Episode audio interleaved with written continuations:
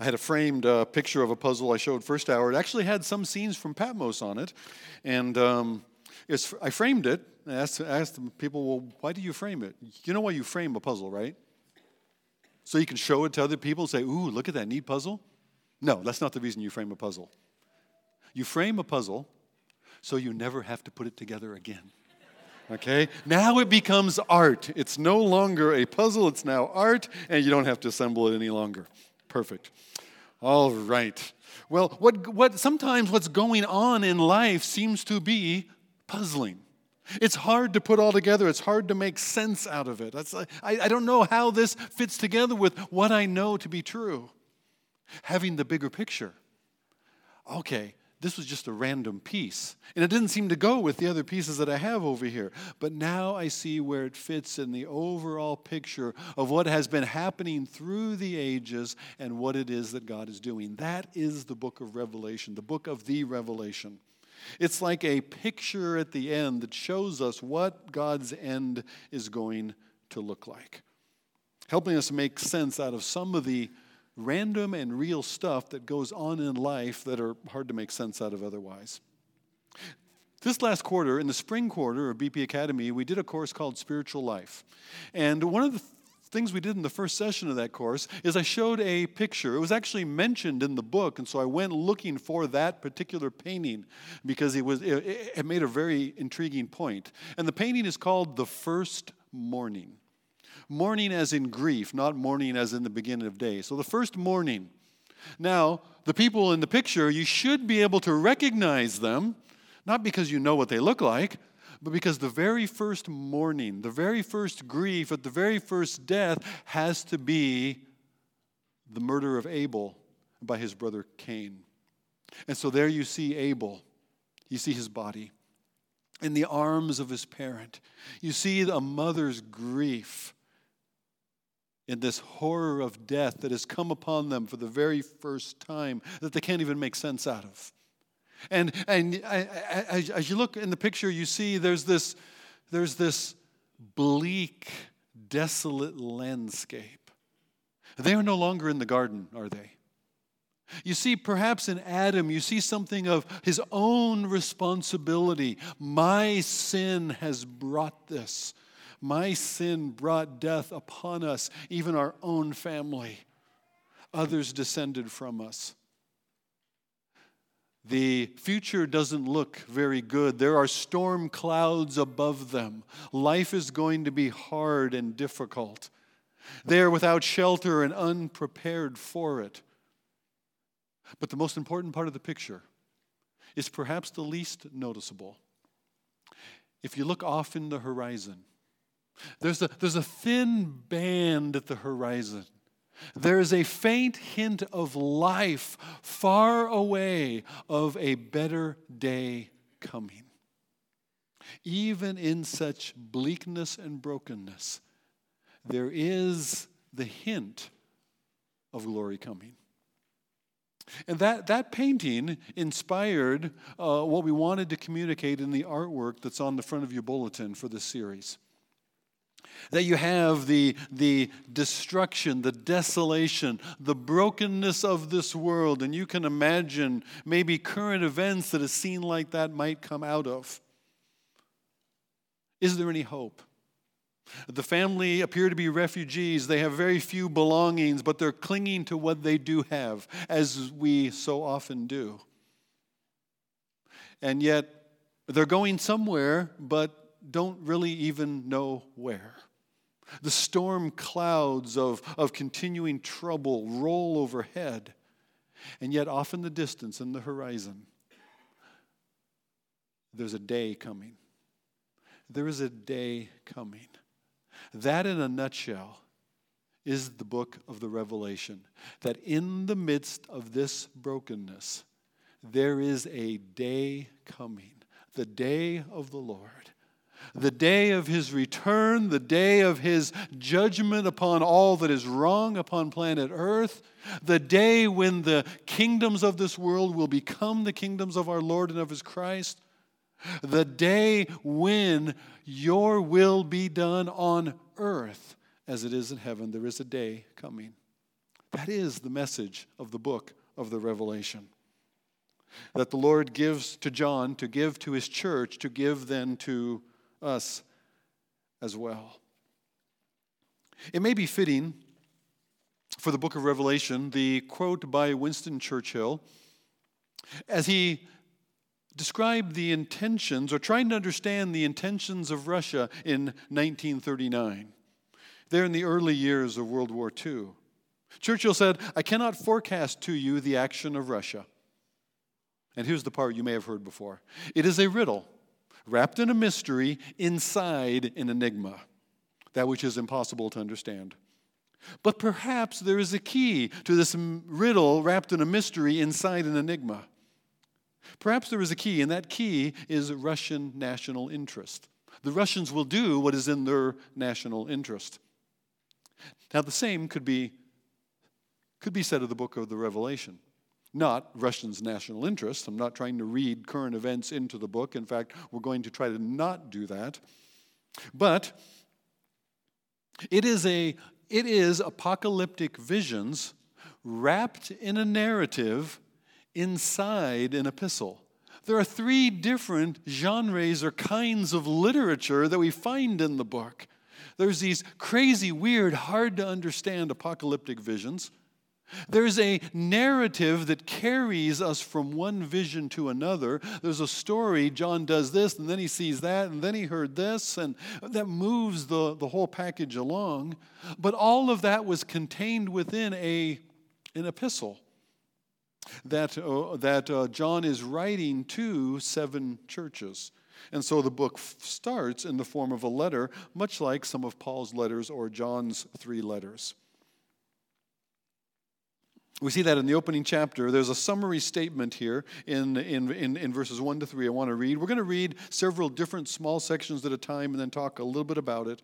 And what I want to do this morning, I want to give you two keys to the book as a whole, what we're going to see in this book, and what we should take notice of right up front as well.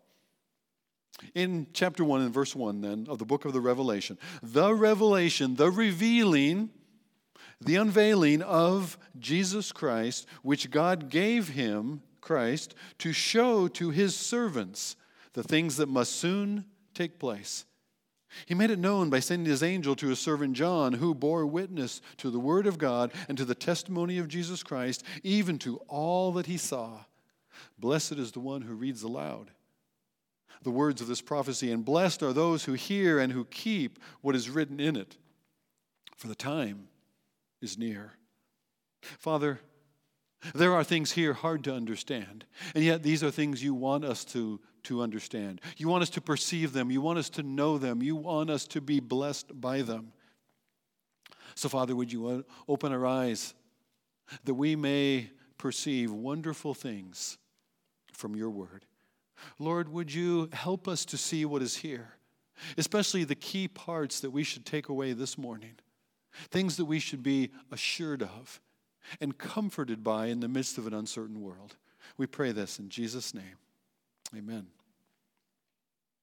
So, this is the revelation. It's not the book of the revelations. There's one revealing that this is the revelation of Jesus Christ. I, I think you can almost take that both ways. This is, uh, it is a revelation that God gave to Jesus, that Jesus gives to John, to his church, but it's also a revelation that concerns Jesus. It is the revelation about Jesus. It is showing him as he truly is, and we're going to see that in the very first chapter. It is the unveiling, the apocalypse. You've heard that word before, right? An apocalypse. You think apocalypse means the end times. No, apocalypse means unveiled, it means revealed, brought forth and shown out in the open the unveiling or revealing from God to Jesus to an angel who shows it to John for the churches. Now, that unveiling, that word apocalypse, it gives us our term apocalyptic literature. And Revelation is definitely apocalyptic literature. And what that means is hard to understand. It means too confusing, might as well close it and read something else. That's kind of what it means, right? What is this apocalyptic stuff? Well, apocalyptic literature serves a particular purpose, which I'll describe in a few minutes, but this is how you recognize it. Normally, it is heavenly secrets which are revealed by spiritual beings, typically angels, to a seer or a prophet, somebody who sees the visions like Daniel in the Old Testament, like John here in the book of the Revelation. Now, the purpose of apocalyptic literature is to show a transcendent, overarching, greater reality that supersedes, that takes precedence over any current contemporary crises that might be going on.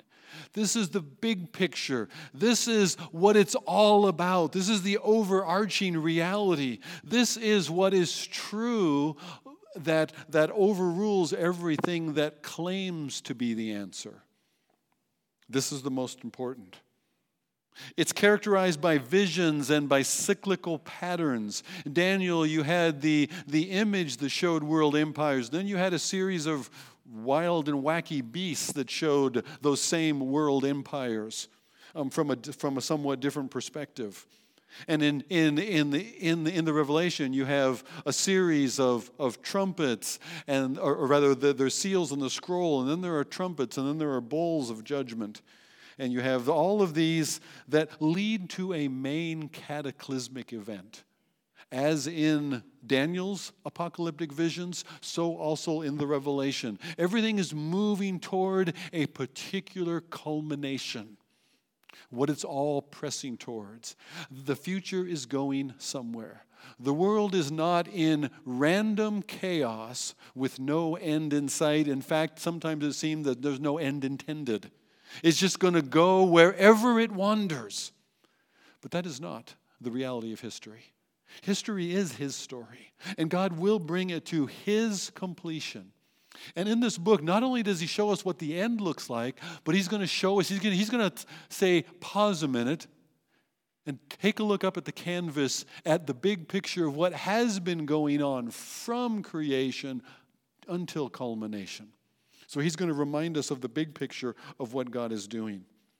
In the book, he will use then cryptic, hard to understand symbols these are symbols out of the Old Testament often that have their own baggage that they bring with them. They're intended to bring the baggage with them. It's been said you cannot understand the book of Revelation if you don't have a, a, a, good handle on the book of Daniel and a working familiarity with Ezekiel and Zechariah and probably Isaiah as well. If you don't have some familiarity with those prophecies, you will miss where the symbols come from. And the symbols are supposed to bring with them all of that freight, all of that background and baggage that come from those Old Testament occurrences of the same thing. That's all being brought forward. And so you have an economy of words. As a, a picture is worth a thousand words. Now, it's 22 chapters long, but it would be much longer without all that apocalyptic imagery, which brings all of the Old Testament prophecies with it. Picture is worth a thousand year words, and so John uses those previous images known to his readers to convey that bigger picture, as well as the emotion and the impact that comes along with it. Now, these are the things that must be. This is the revelation of Jesus, which God gave to show to his servants the things which must soon take place. Now, this was roughly 1900 years ago. If John is writing at the end of the first century, around AD 95, this is 1900 plus years ago. That doesn't seem like things which must soon take place. That's an awkward translation, but it's a translation of an awkward phrase. What, it, what another way to translate or to, br- uh, to, uh, to bring out of that phrase, there are two aspects. One is things which must be. These are the things that must be. Things on earth will reach God's intended purpose. They must be. It has to happen. There is no alternative. God is sovereign, He is in charge. History is not meandering on its way wherever it chooses to go. God is, God is ultimately in control. And it must be, it must be soon or better suddenly.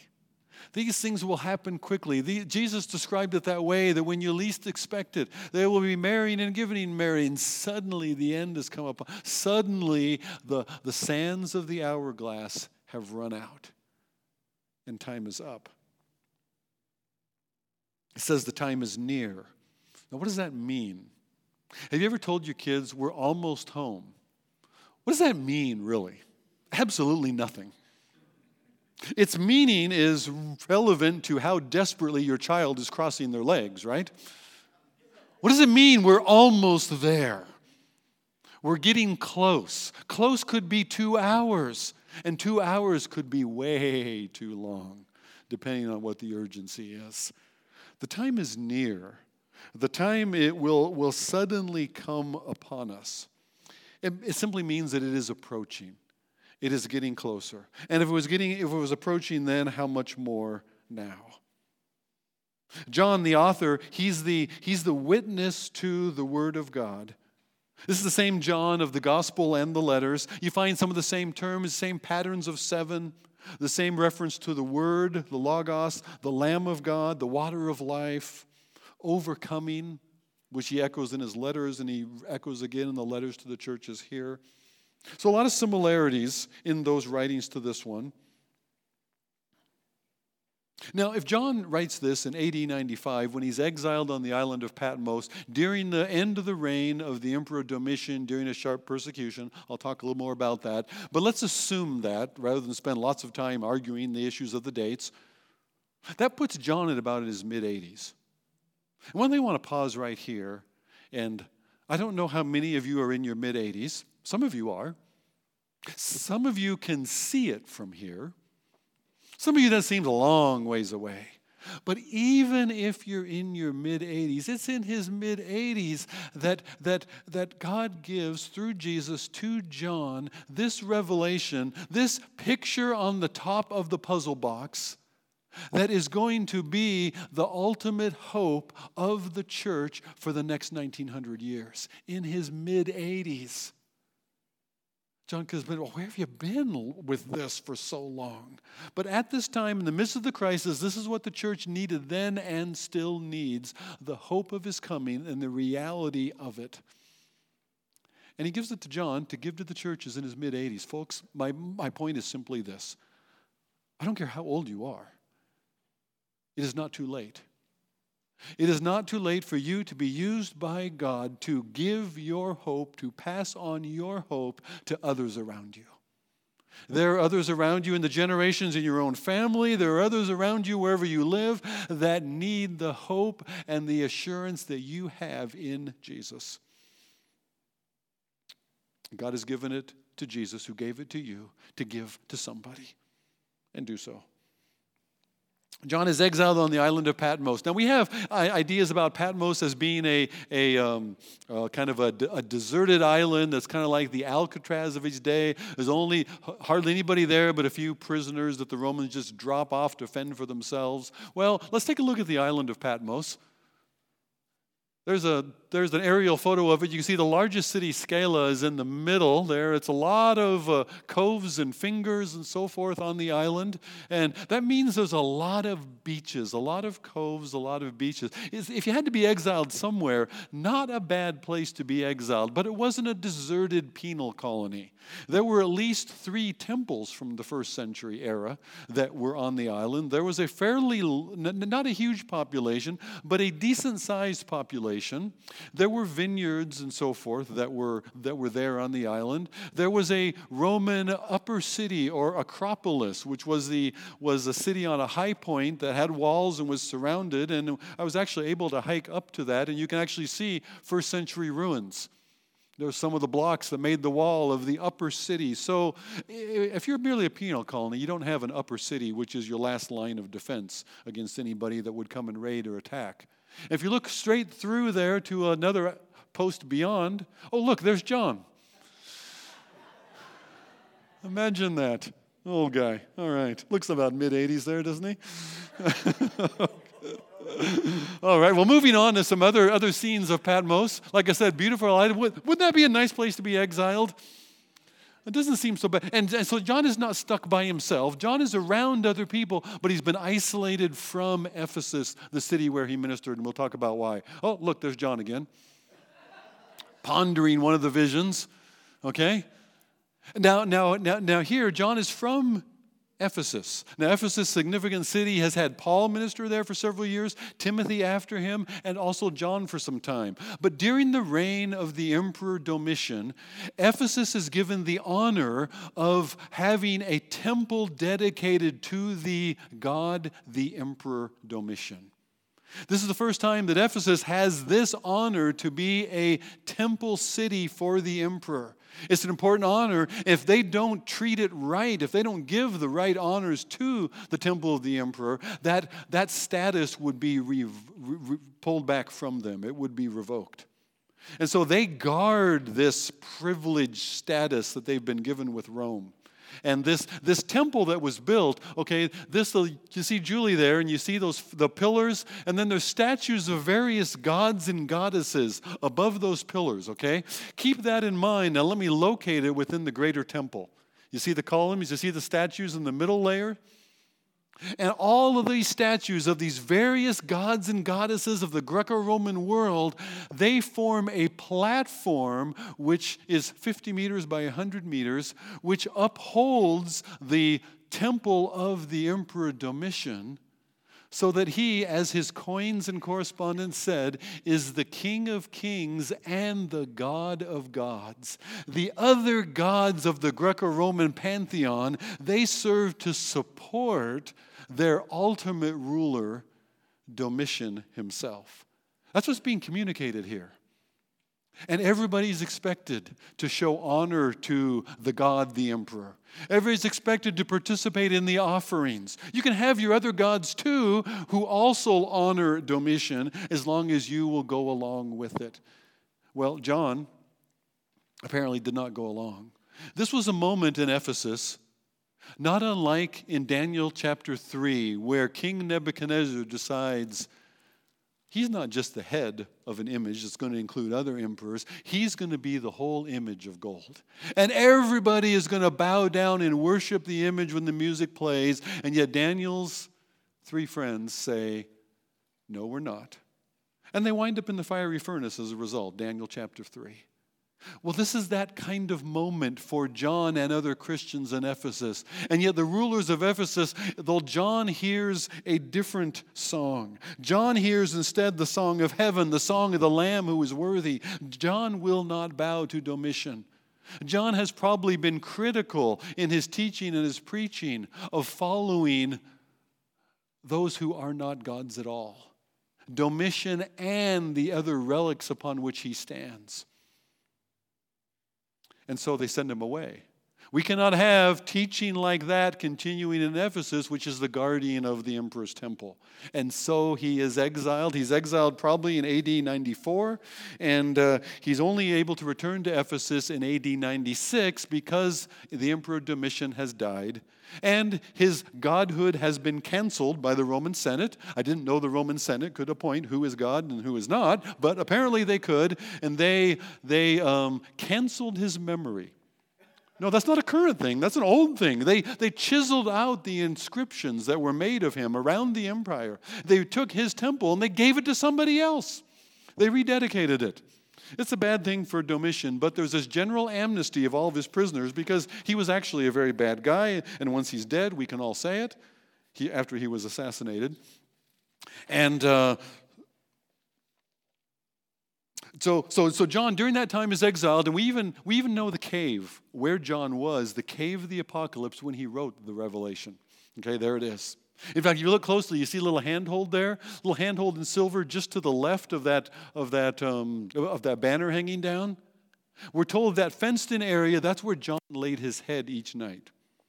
And that silver niche in the stone is where he, they, they covered it with silver because that's where John would put his hand every morning when he would pull himself up.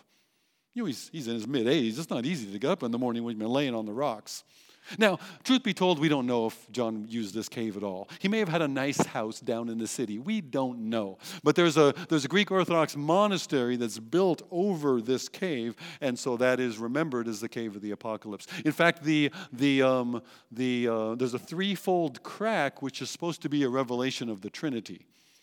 There was an earthquake, and the rock cracked into three, which reminded John of the Trinity in the midst of the and sometimes traditions can get kind of wacky from there. We're going to try not. That, that kind of stuff has long been the bane of the book of Revelation. All kinds of wacky theories emerge about current events in relation to it. We're going to try to avoid all of that, but there is a blessing. Blessed are those who read this book. And blessed are those who hear it and keep it, who, who live in the implications. This is not just something to know, there are implications out of what we know. Blessed are those who hear it and who keep it. Now, it's not a magic book. If you read this book, you automatically get a blessing. Ding! It's like it adds to your account, and there it is. Ding! Okay, kind of like an app, right? When you pass that level, you get another life or something. It's not, this is not that. It's not that if I just read it, I don't know what else, I don't know what to do with it, but I'll read it and I'll get a blessing. That's what it says. It'll come into my account somehow. No. Those who read it and hear it and step into the reality of it the blessing is the truth of this book. What this book is intended to portray, display, unveil, and give the church hope in the midst of very difficult times. This was one of the harshest persecutions that the church had yet endured, and the, and the gloves are off and the pressure for them to conform to the paganism around them. And so, all through church history, the church has continued to be blessed by a reminder of the transcendent reality that Jesus himself is the coming King of Kings and Lord of Lords. And the kingdoms of this world will become the kingdoms of our Lord and of his Christ, and he will reign forever and ever. And you just want to break into song, don't you? So many songs are, are inspired by this book. But we need to move along. We're going we're gonna be faced that all the way through this series. Well, Churchill said there was a key to understanding Russia and what they might be doing. Well, here we come to the first key, I think, of the book. It's a focus on who God is and a reminder of his purpose. There's a thesis statement for the book overall in these next couple of verses. So let me read them from verse 4. John to the seven churches. This is for the church.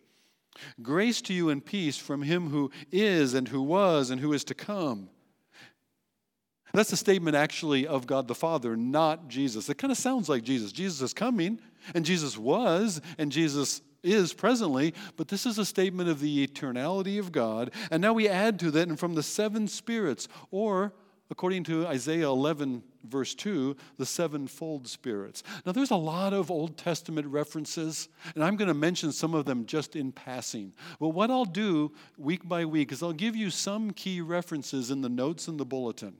Take those and go back over and look at some of those cross references and relating to these points, and that'll bring out some of the key parts for you. So if you miss a reference, you say, Bob, slow down. Well, there's so much to do in so little time.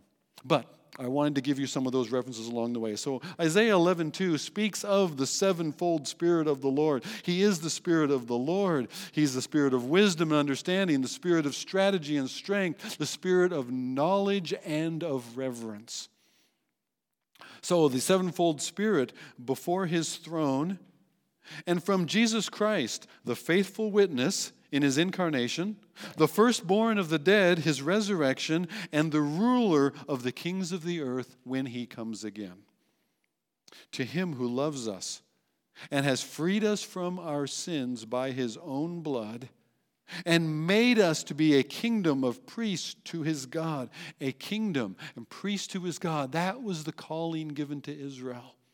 God's redeemed people out of Egypt and John now takes the same image. He says, Church, this is given to us.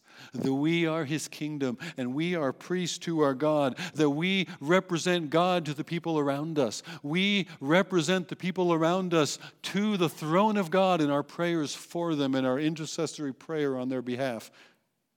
There's little that gets closer to the heart of God himself and Jesus, his son, as when you pray for somebody who needs him or needs his help, needs his grace in time of need.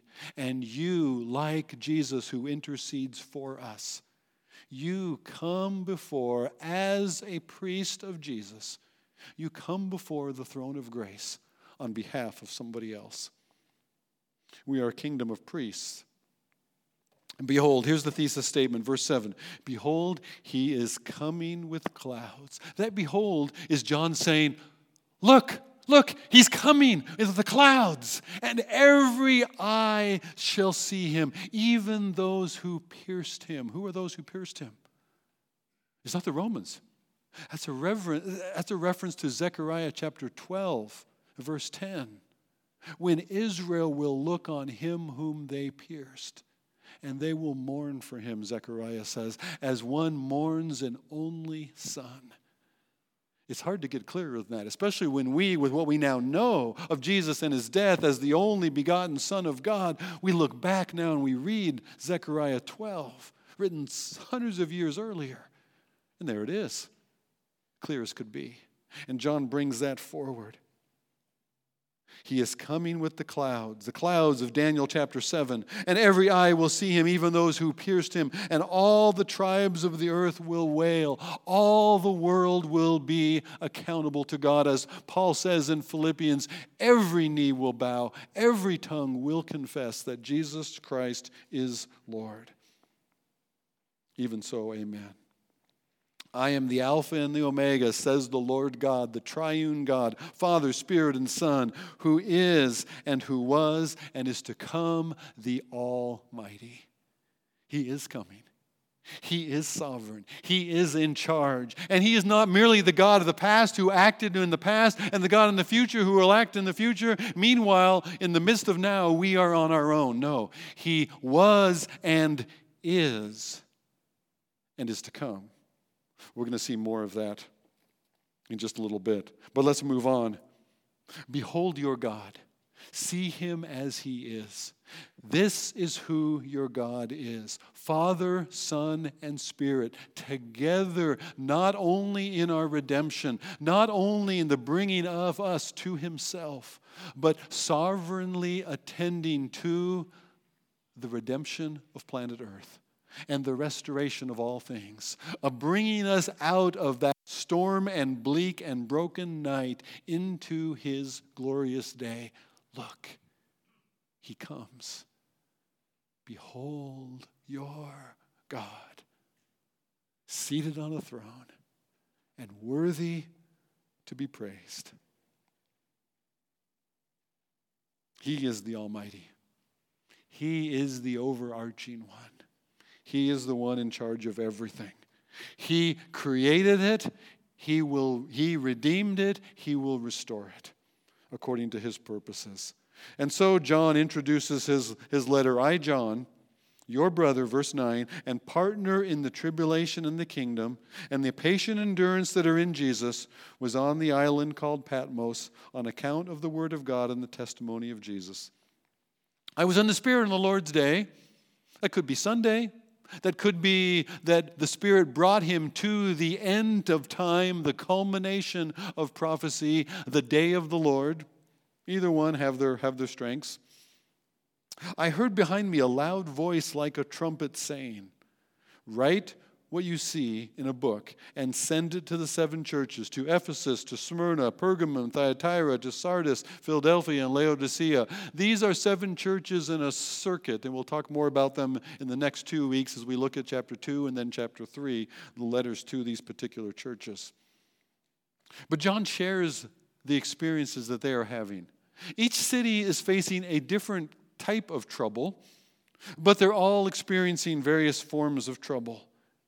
And John, the great John, the last of the 12 disciples, John simply considers himself your brother in Jesus, a partner with you, a participant with you in the present tribulation and the coming kingdom. You see what he does there?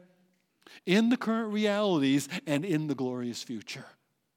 And in the patient endurance that brings us from one to the other. He's with them in this. And note that the Lord's first concern here is not the details of the prophecy and all the end time stuff and who's going to invade who and who is the Antichrist and what's his name and how do we figure all that out and, and what exact day, when on the calendar is he coming, going to be revealed. The Lord's first concern is not the details of the prophecy, but the care of his churches. Write this down and be sure the churches get it. Our Lord we know our Lord loves us. We know He died for us. We know that He wants us to have eternal life with Him. We know that He's expressed His desire for us when He says, So that where I am, there you may be also. But do you know your Lord wants to strengthen your hope? Do you know that He's concerned about what grabs hold of your, of your heart and what can cloud your mind in the midst of the present troubles and difficulties? that He's considered that. He knows the troubles you're having. He knows the difficulties of life. He knows what it is to be a refugee. The Son of Man had nowhere to lay his head. He knows the cover of that bulletin. He knows. The triune God knows the grief of the first mourning. The Father knows what it is to stand beside the grave of his Son. He knows.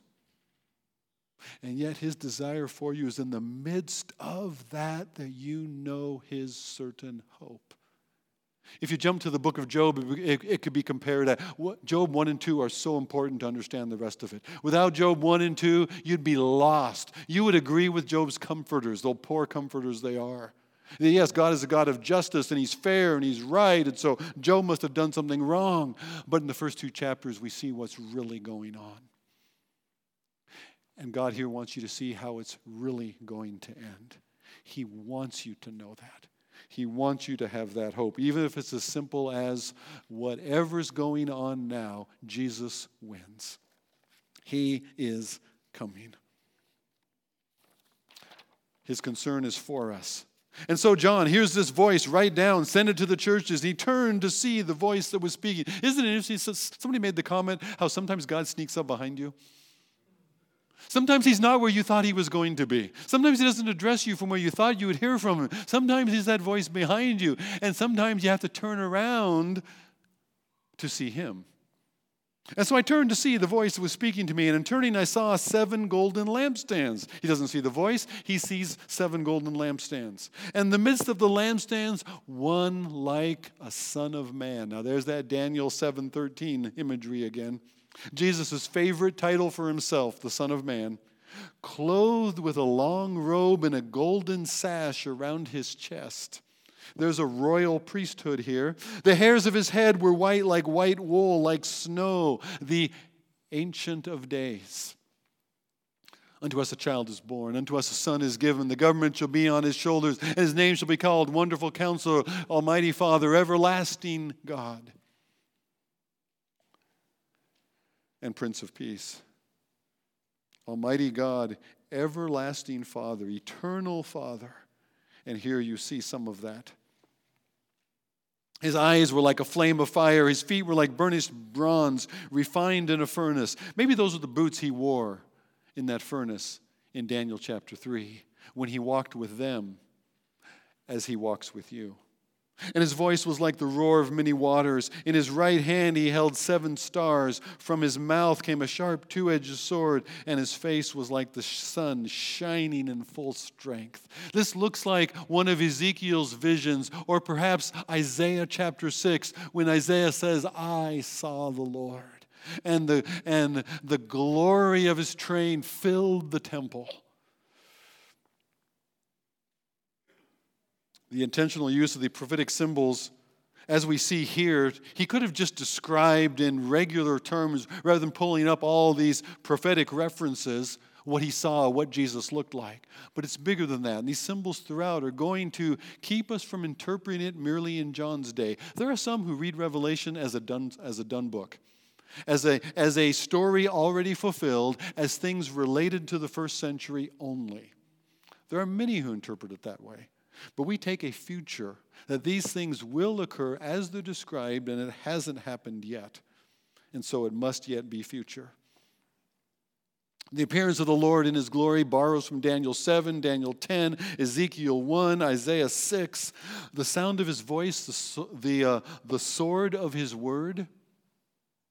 Well, we heard about that in Ephesians 6, right? Spiritual warfare um, the sword of the Spirit, which is the Word of God. But those images come from Ezekiel 43, when the glory of the Lord, which had departed from Jerusalem, had departed from the temple because of the sin of the nation, that God could not continue with them any longer, and he leaves.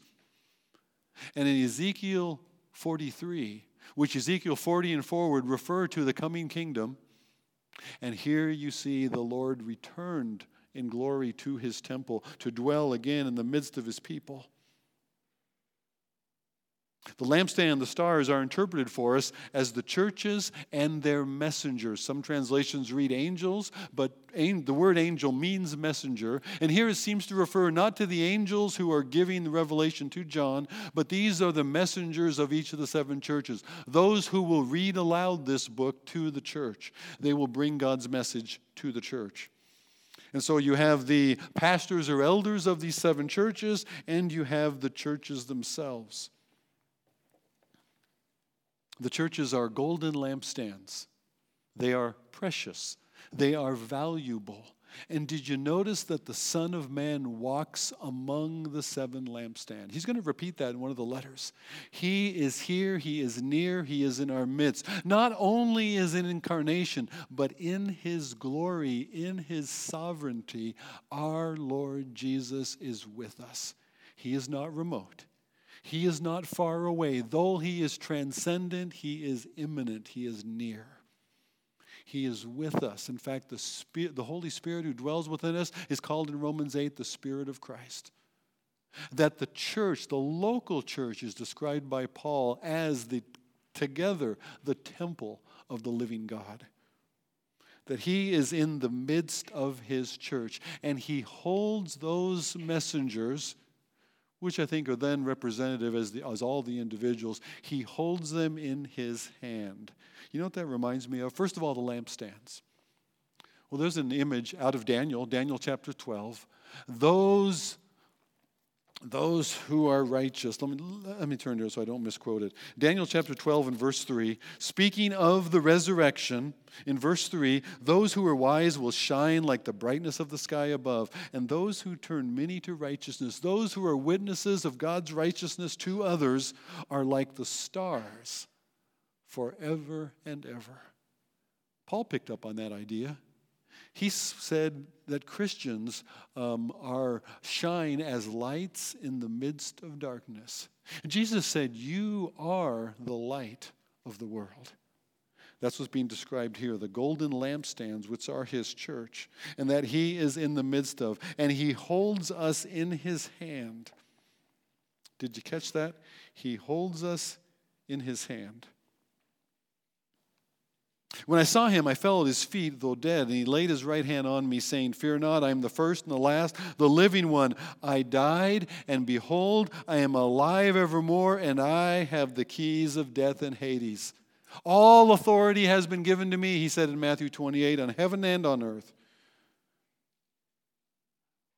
Are you overwhelmed by his power, his authority, his holiness? Would you fall as one dead before him if we saw him as that seems to be the pattern in the Bible. When somebody sees God as he really is, in all of his glory, it is overwhelming. And John himself, the aged one, John falls down. And Jesus puts his hand upon him. Don't be afraid. Write therefore the things that you have seen. Here's the outline of the book the things that you have seen, what God wants His church to know. There's three things here. First of all, tell them about my glory. We know Jesus in the Gospels as the humble servant who came and allowed himself to be rejected by men, who had no place to lie his head, who came to, to serve rather than to be served, And it's easily it's easy to see Jesus as a friend of sinners who came into our weak humanity and knows what it's like, but to see him in a robe and sandals merely. Do you see him the way John sees him here? As the Lord of glory? As the King of kings and Lord of lords? The one that Domitian couldn't hold a candle to. Write, John, for the churches. Let them see him as he is. Write it down.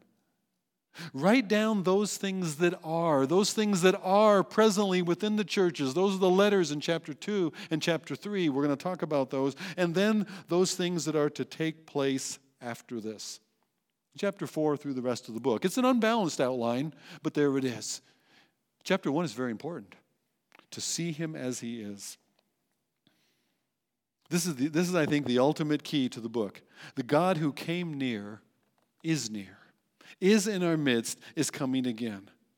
He lives, the, he, the one who lives is the one who died for us, the one who rescued us from death and hell. He is the first and the last. Before him there was no God form, neither will there be after him. He owns time and eternity. That means he knows your days and your weeks and your months and this year. He knows the troubles of it, and he is sovereign over it. He is in our midst, He walks among us. The Word of God does not bring him nearer. That's an interesting statement. We think, well, I spend time in the Bible because that brings Jesus nearer to me. No, it doesn't. He is near to you. Opening his book reminds us of the reality. It opens the curtains so that we can see that he is near and all that he has given to us, all that he has done for us, all that he is presently today for us, and his glorious future. He is near and he holds us in his hand. I'm reminded of John chapter 10, where Jesus said, My sheep hear my voice and I know them, and they follow me. And I give to them eternal life, unending life, and they will never perish. And no one is able to take them out of my hand. My Father who gave them to me, he said, is greater than all, and no one is able to take them out of my Father's hand. And there you are in His hand, in the Father's hand. And there's nowhere safer you and I could be. Are you in His hand? Have you heard His voice saying, The one who believes in me will have everlasting life? Have you heard His voice? Have you believed God concerning the Son? Who died in your place as the Lamb of God who takes away the sin of the world? Have you believed on him? So that you are secure in his hand, in his grasp. You can be. We're going to sing in just a moment the first two verses before we come to this table. We're going to sing the first two verses of a song. I cast my mind to Calvary where Jesus died and bled for me. And the promises, the blessing of the hope of this book is for those who know that, who believe that. And I want that. I want that for all of us. We're going to spend time in this book because I want this hope for all of us in the midst of difficult times that I expect will, be, will get in some ways harder. In the midst of difficult times, I want you to have this hope set before you, clearer than it was before we started. But this hope is for those whom He holds in His hands, who have believed God concerning His Son, who loved you and gave Himself for you, who redeemed us from our sins by His own blood. Have you believed Him for that? Let's pray. Father, we do pray specifically for that. Lord, for those who would be redeemed by the blood of Jesus and his death for us. Father, for the comfort and the assurance of being held in His hand.